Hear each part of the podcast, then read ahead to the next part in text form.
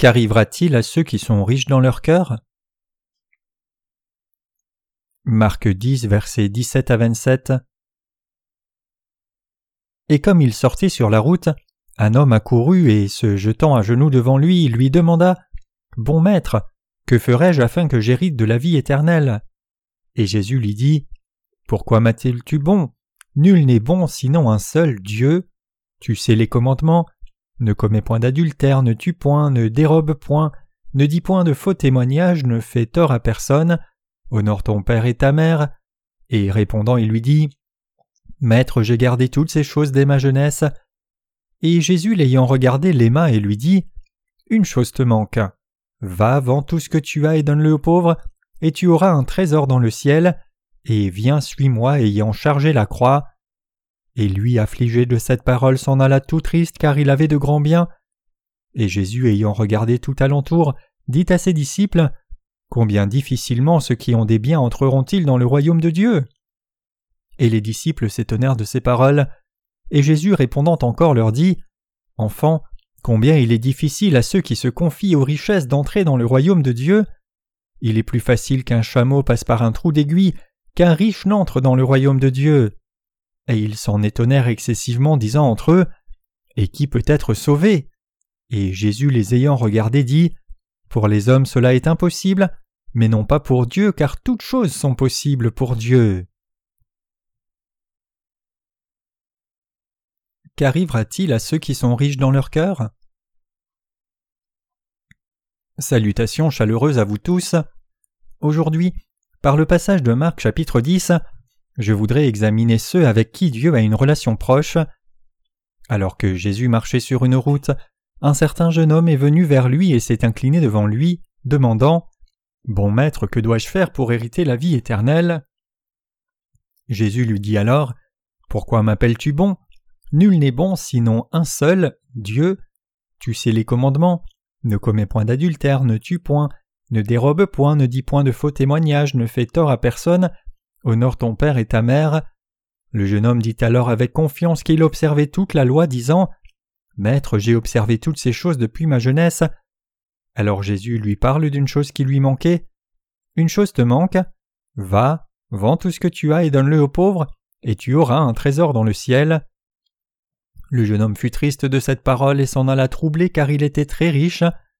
Le voyant partir, Jésus regarda ses disciples et leur dit qu'il était extrêmement difficile à un riche d'entrer dans le royaume de Dieu, au point qu'il serait plus facile à un chameau de passer par le trou d'une aiguille qu'à un riche d'entrer dans le royaume de Dieu. Alors les disciples lui demandèrent Qui peut entrer dans le royaume de Dieu? À quoi Jésus répondit À l'homme c'est impossible, mais à Dieu tout est possible. Faites attention de ne pas mal interpréter ce passage pour dire que vous ne pouvez pas entrer dans le royaume de Dieu si vous êtes riche matériellement, car les riches ici ne désignent pas la richesse de la chair mais la richesse du cœur, et par le passage des Écritures d'aujourd'hui, vous devez saisir pourquoi Dieu n'aime pas ceux qui sont riches dans leur cœur comme cela.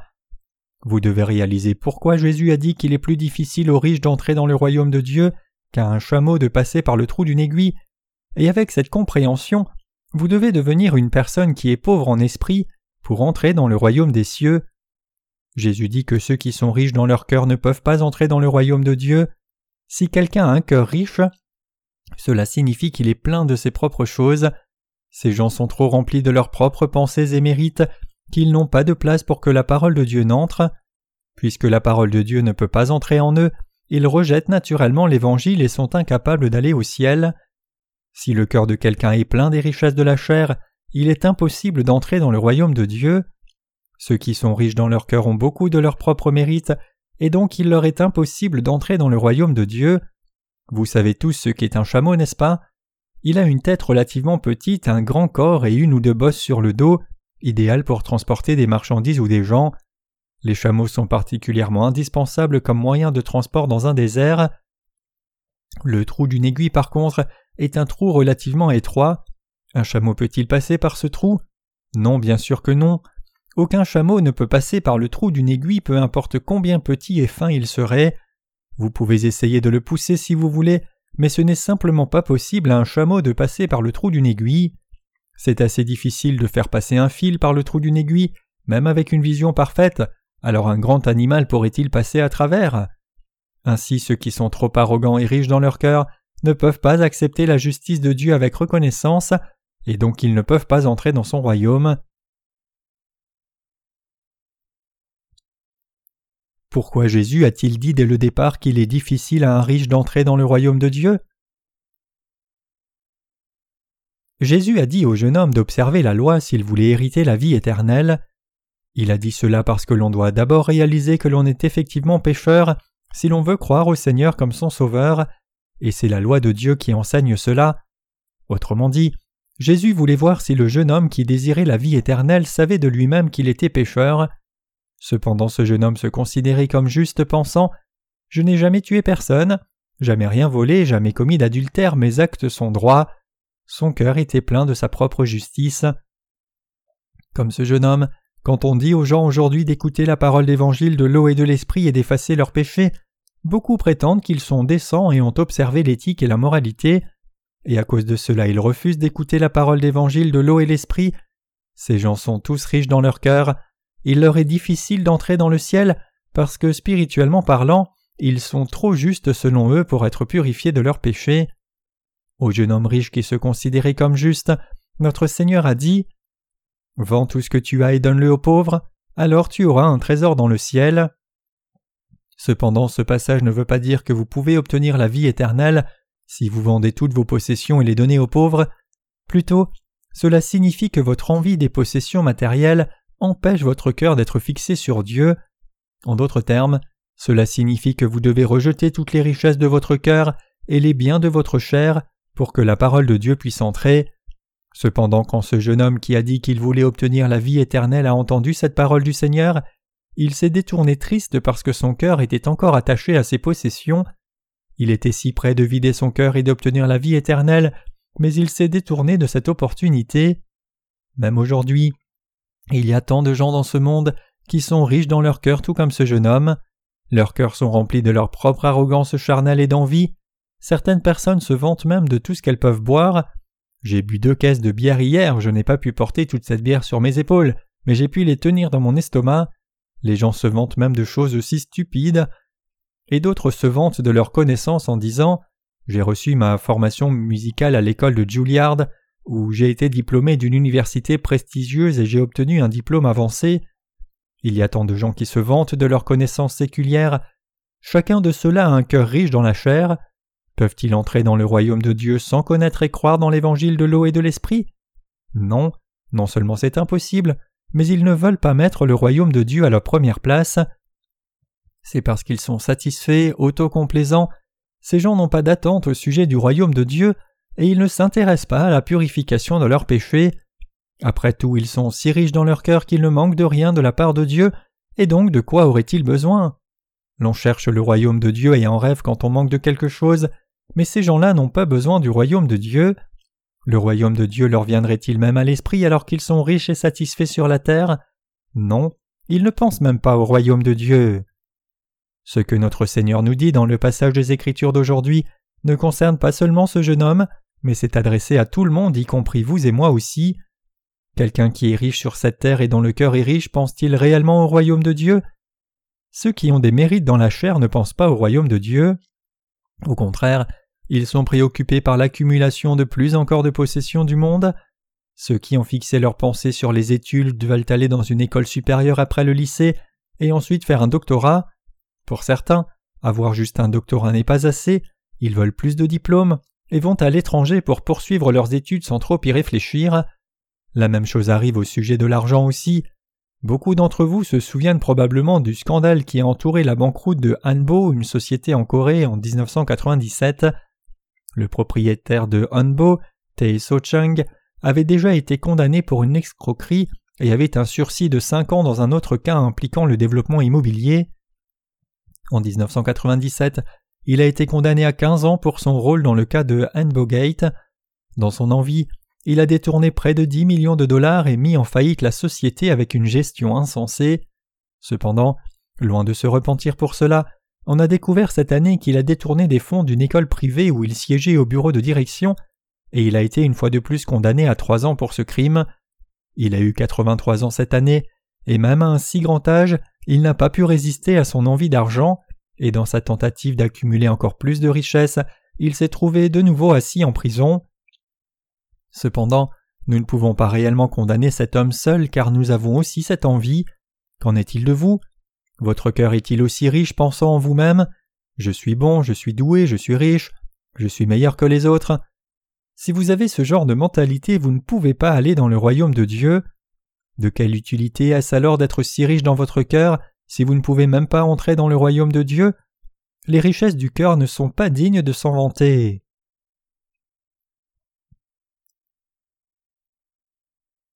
Le jeune homme qui a prétendu avec assurance avoir observé la loi était extrêmement riche dans son cœur.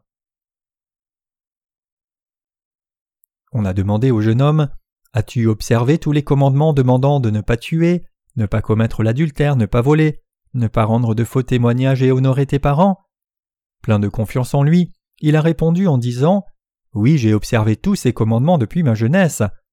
Quel cœur arrogant il avait Sommes-nous vraiment capables d'obéir à la parole de Dieu fidèlement? Obéissons-nous vraiment à toute parole écrite de Dieu? Jacques 2, verset 10 dit Car quiconque veut garder toute la loi et chute sur un seul point est coupable envers tous. Cela signifie que vous enfreignez juste une règle de la loi, c'est comme si vous aviez enfreint toute la loi. Donc même si vous n'avez jamais commis de meurtre, si vous avez menti, alors le péché de meurtre est ajouté au péché de mensonge. C'est ainsi que Dieu le voit, c'est ainsi qu'il est dur d'observer la loi à la perfection. Quelqu'un peut-il alors dire avec confiance qu'il a observé la loi parfaitement? Si nous comprenons réellement la parole de Dieu, alors nous ne pouvons pas être assez confiants pour prétendre avoir observé toute la loi depuis notre jeunesse. La loi est telle que plus nous essayons de l'observer, plus c'est difficile d'y obéir. C'est parce que nous sommes toujours dans la chair, et c'est pour cela que nous sommes si insuffisants, pauvres et finalement pécheurs. Quel mérite avons-nous? Si nous nous examinons attentivement, quelque mérite que nous ayons est de notre propre fabrication, et quand nous nous comparons aux autres il n'y a pas grand-chose de quoi être fier. Comment quelqu'un peut-il prétendre avoir du mérite devant Dieu? Tout le monde est pareil. Nous ne trouvons pas de gens particulièrement doués ou pas doués, ils sont tous plus ou moins pareils. S'il y a une différence, c'est que certaines personnes sont riches dans leur cœur alors que d'autres sont pauvres. Il n'y a personne de totalement doué ou totalement pas doué, nous faisons tous les mêmes erreurs que les autres et nous avons tous la même faiblesse que les autres, donc personne ne peut prétendre avoir du mérite. De plus devant Dieu, tous les humains sont pleins de défauts. Il y a un dicton en Corée qui dit ceci Il est si rempli de lui-même alors qu'il n'a pas la corne d'un chien. De quelle utilité est-ce pour un chien d'avoir une corne? Bien sûr, aucun chien n'a de corne, mais même s'ils en avaient, cela serait complètement inutile, à la différence de certaines choses qui sont utilisés pour la médecine traditionnelle dans certaines parties du monde. En dépit de ne pas avoir de telles choses inutiles, c'est-à-dire en dépit de ne rien avoir, beaucoup de gens ne veulent pas rabaisser leur fierté. Les insensés au courred insistent sur le fait qu'ils aient du mérite. Siddhartha, le fondateur du bouddhisme, se considérait lui-même comme le seul homme vertueux au ciel et sur terre, et il s'est appelé Dieu. Il était aussi un homme riche dont le cœur était plein d'ego. Si Siddhartha était venu à Jésus et avait dit que dois-je faire pour obtenir la vie éternelle? Puisque j'ai montré de la bonté et fait beaucoup de bonnes œuvres, ne recevrai-je pas la vie éternelle? Jésus lui aurait dit Rejette d'abord ton ego qui remplit ton cœur. Quelqu'un peut-il alors atteindre la vie éternelle de la part de Dieu par ses propres actes? Êtes-vous certain de pouvoir le faire? Avez-vous du mérite? C'est quand vous réalisez que vous n'avez pas de mérite du tout et même pas un espoir pour le royaume de Dieu. C'est alors seulement que vos yeux spirituels s'ouvrent. Quand vos yeux sont ouverts, vous regardez vers le royaume de Dieu plutôt que vers la terre. Nous n'avons rien de quoi nous vanter devant Dieu, nous n'avons pas non plus de vertu devant les hommes, nous n'avons pas de mérite du tout sous aucune forme qui soit. En dépit de cela, beaucoup de gens sont encore trompés, ce sont ces gens que Dieu apprécie le moins, il a en horreur ceux qui sont riches dans leur cœur. Le Seigneur a dit que ce sont les pauvres en esprit qui sont bénis. Même si quelqu'un est riche matériellement, s'il est pauvre dans son cœur, alors ce n'est pas un problème. Mais si quelqu'un est riche dans son cœur, alors il est destiné à l'enfer même s'il est pauvre matériellement.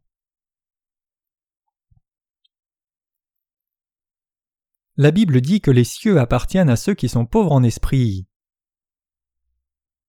Ainsi, le cœur de tout le monde doit être pauvre devant Dieu. Ceux qui sont pauvres dans leur cœur peuvent voir leur âme et leur vrai être plus correctement, ils arrivent mieux à s'examiner eux-mêmes et à réaliser leurs insuffisances et leurs péchés, et ils savent aussi combien le royaume de Dieu est précieux. Savoir ces choses signifie que le cœur est prêt à entendre la parole d'évangile de l'eau et de l'esprit. C'est pour cela que Jésus a dit que le ciel appartient à ceux qui sont pauvres dans leur cœur. Pour des gens indignes comme nous, le Seigneur a dit À l'homme il est impossible d'entrer dans le royaume des dieux, mais avec Dieu tout est possible. C'est pour sauver les indignes, c'est-à-dire les pécheurs dépravés, que notre Seigneur est venu sur la terre. C'est parce que nous ne pouvons pas nous sauver nous-mêmes que Dieu est venu dans une petite ville d'Israël, appelée Bethléem il y a deux mille ans. Ayant grandi dans une ville appelée Nazareth et quand il fut âgé de trente ans, il fut baptisé au Jourdain. À travers Jean-Baptiste, le représentant de l'humanité, il a été baptisé à la manière exacte du rituel de l'Ancien Testament, c'est-à-dire l'imposition des mains. Quand Jésus était sur le point d'être baptisé par Jean-Baptiste, il lui dit Tu devrais me baptiser, il convient que nous accomplissions toute justice, c'est nécessaire pour sauver les pauvres, ceux qui n'ont pas de propre justice, ceux qui sont insuffisants, et ceux qui sont destinés à l'enfer. C'est mon devoir de recevoir ton baptême pour porter ainsi tous les péchés de tous les pécheurs une fois pour toutes, les rendre purs du péché et les emmener au ciel. C'est ce que je dois faire, donc baptise-moi sans faire d'objection. Le baptême que Jésus a reçu comprend une telle signification.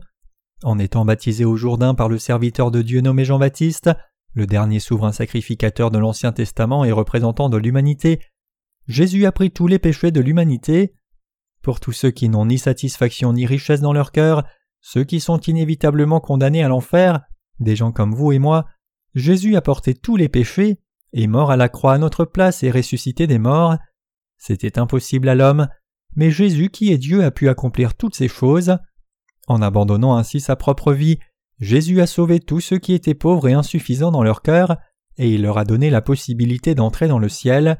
Il leur a permis d'entrer dans le royaume de Dieu, de recevoir la vie éternelle et de devenir les propres enfants de Dieu. C'est à cause de lui que nous avons pu devenir justes, et nous avons aussi été sauvés de nous-mêmes, de nos propres cœurs arrogants. Même si c'est impossible à l'homme, Dieu a tout accompli, et il a fait cela à la perfection. Quand avons-nous pensé au royaume de Dieu? La vie éternelle a-t-elle traversé notre pensée? Tout ce à quoi nous avons jamais pensé, c'est nos besoins immédiats et notre gratification. Nous sommes-nous vraiment intéressés à qui Dieu est réellement, quel genre de royaume il a et que nous devons faire pour entrer dans ce royaume? Nous pouvons avoir pensé à voyager ou émigrer dans un autre pays, mais nous n'avons pas pensé à entrer dans le royaume de Dieu pour y vivre toujours. Cependant, quand nous avons reconnu que nous étions effectivement destitués, nous avons trouvé grâce auprès de Dieu et avons eu l'espérance de son royaume. Notre Seigneur lui-même a pris tous nos péchés en étant baptisé. Comment a-t-il porté nos péchés? Il les a portés une fois pour toutes par le baptême donné par Jean-Baptiste. Il les a tous portés par la méthode la plus appropriée, le moyen le plus approprié et le moyen le plus juste bibliquement, tout comme le peuple d'Israël de l'Ancien Testament transférait tous les péchés en posant les mains sur des agneaux à sacrifier. Il devait venir sur cette terre pour nous sauver comme cela, et il nous a effectivement tous sauvés parfaitement. C'est à cause de sa grâce que nous sommes maintenant capables d'entrer dans le royaume de Dieu et de recevoir la vie éternelle. De plus nous sommes aussi devenus justes, et nous avons été sauvés de la destruction. Nous ne sommes plus enfants de la terre et des ténèbres, mais nous sommes devenus les propres enfants de Dieu, tout comme la Bible dit, et il vous a rendus vivants, vous qui étiez morts par vos offenses et péchés. Éphésiens 2 verset 1. Jésus nous a effectivement délivrés de l'oppression et de la puissance des ténèbres. Puisque nous sommes pauvres et connaissons toutes nos insuffisances, nous pouvons voir ce qu'il a fait pour nous. Nous étions tous complètement indignes, destinés à la destruction, mais le Seigneur est d'abord venu chercher des gens justes comme nous, et il a résolu notre problème du péché à la perfection. Bien que cela soit impossible à l'homme, à Dieu tout est possible. Dieu nous a sauvés parfaitement comme cela. Il a tout fait pour nous. Croyez-vous cela, mes chers croyants? Vous devez effectivement croire tout cela. Si Jésus n'avait pas été baptisé et crucifié à mort quand il est venu sur la terre, Aurions-nous pu entrer dans le royaume de Dieu? Notre Seigneur nous a sauvés en venant sur cette terre, étant baptisé puis versant son sang à la croix. C'est parce que nous croyons cela que nous avons reçu la vie éternelle. C'est en croyant en ce que Jésus a fait pour notre salut que nous avons reçu la vie éternelle et sommes devenus enfants de Dieu, tout comme la Bible dit. Celui qui croit au Fils a la vie éternelle. Jean 3 verset 36. Et à tous ceux qui l'ont reçu, à ceux qui croient en son nom, elle a donné le pouvoir de devenir enfants de Dieu. Jean 1 verset 12. Ce n'est absolument pas par notre propre justice ou nos mérites que notre salut a été accompli.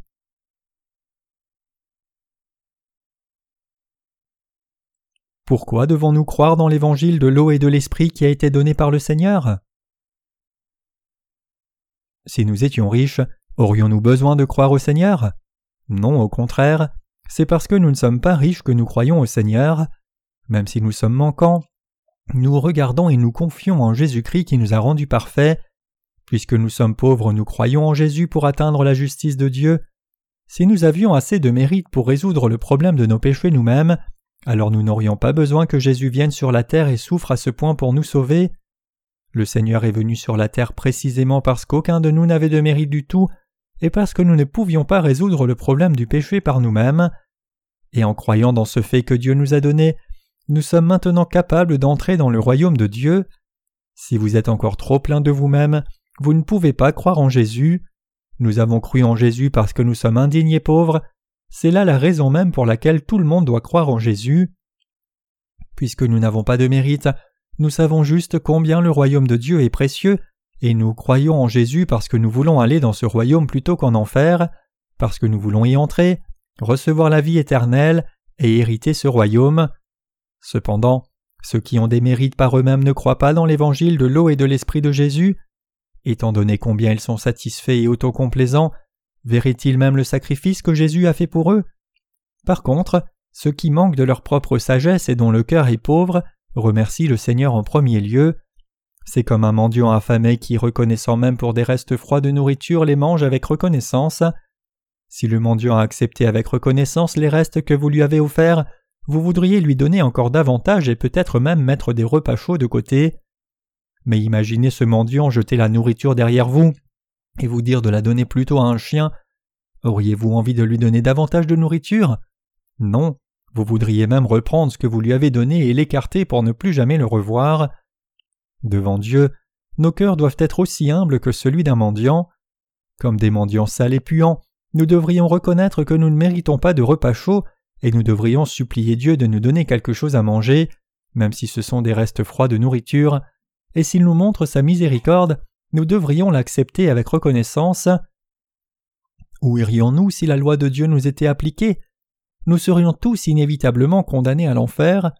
En dépit de cela, Jésus nous a sauvés en venant sur cette terre, étant baptisé et mourant à la croix.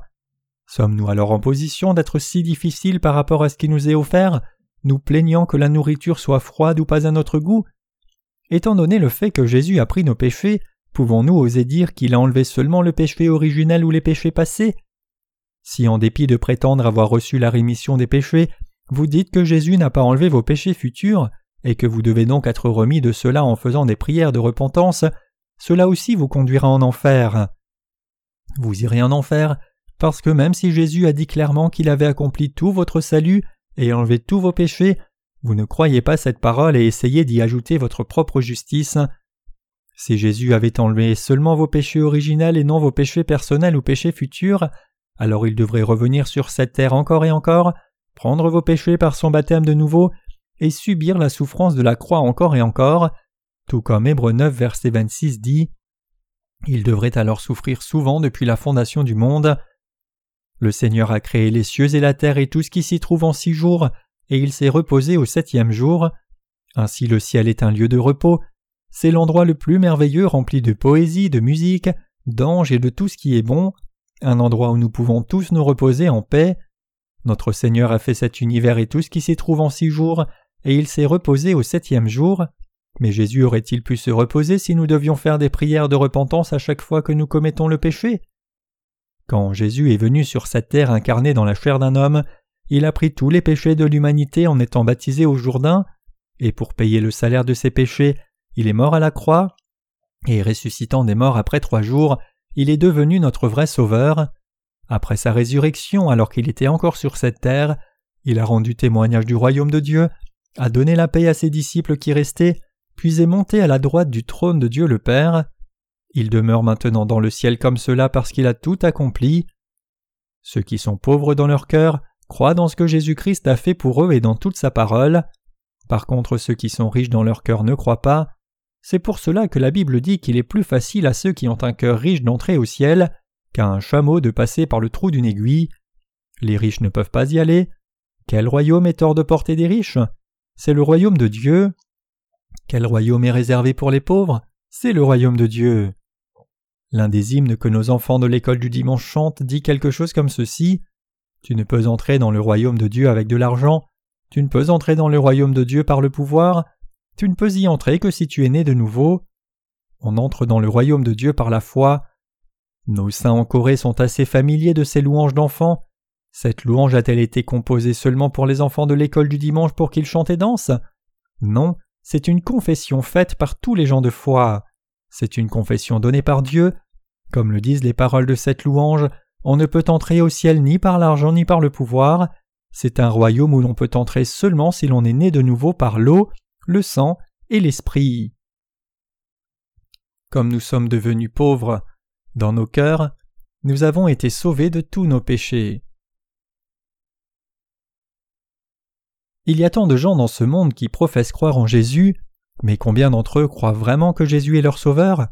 Combien d'entre eux ont vraiment reçu la parfaite rémission des péchés? Beaucoup de chrétiens croient qu'ils ont été seulement remis de leurs péchés originels et que leurs péchés personnels sont remis en faisant beaucoup de prières de repentance quotidiennes. Soutenant que Jésus n'a pas pu prendre leurs péchés qu'ils n'ont pas encore commis, ils disent Jésus a enlevé mes péchés passés, mais pour ce qui concerne mes péchés présents et futurs, je dois faire des prières de repentance à chaque fois que je pêche. Donc mon salut est un processus constant. J'ai été sauvé, je suis sauvé et je serai sauvé. Cela a-t-il du sens? Seul quelqu'un de malade mentalement dirait de telles choses. Ces choses sont dites par ceux qui sont confus. C'est comme dire Je suis venu à l'église, je viens à l'église et je viendrai à l'église. Il pourrait aussi bien dire J'ai pris le petit déjeuner, je prends le petit déjeuner et je prendrai le petit déjeuner. Donc cela a-t-il le moindre sens? Ces gens souffrent d'anorexie moins de trois secondes après avoir déjeuné et débarrassé la table, ils disent Chérie, où est mon repas? Tous les chrétiens professent croire en Jésus. Vous et moi croyons aussi en Jésus. Mais la différence ici, c'est que beaucoup de chrétiens sont riches dans leur cœur. Ils essayent encore d'obtenir la vie éternelle par leurs propres actes, mais c'est inutile. Dieu nous donne-t-il la vie éternelle et nous envoie-t-il au ciel seulement si nous faisons quelque chose par nous-mêmes? Non, notre propre justice est complètement inutile pour Dieu, car Job 35 versets 7 à 8 dit Si tu es juste, que lui donnes-tu? Ou que reçoit-il de ta main? Ta méchanceté atteint un homme comme toi, et ta justice un fils d'homme. Cela signifie que même si vous faites de bonnes œuvres, cela ne bénéficie qu'à d'autres gens, alors que cela ne bénéficie pas à Dieu. Essayez-vous alors d'obtenir la vie éternelle en observant toute la loi? Direz-vous encore avec arrogance je n'ai jamais tué personne ni n'ai commis d'adultère. N'avez-vous jamais arboré aucune haine dans votre cœur, ni envié quelqu'un du sexe opposé que vous avez vu dans la rue? Dieu dit qu'il regarde votre cœur et non vos actes. En dépit de cela, si vous prétendez encore fièrement avoir observé la loi, alors cela signifie que votre cœur est encore riche. Notre Seigneur a horreur de ceux qui sont riches dans leur cœur.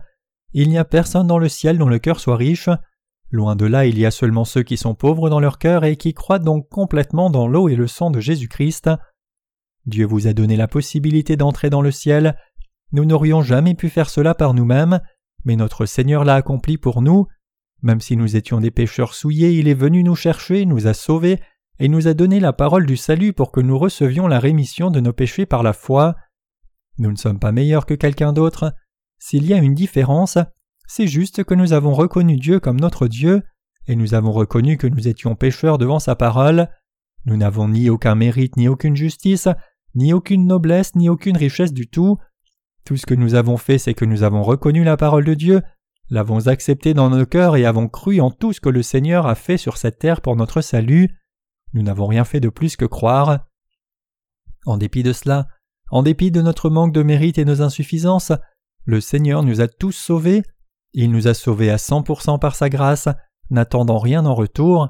C'est comme cela parce que nos cœurs sont pauvres et dépourvus de tout mérite que nous avons été sauvés.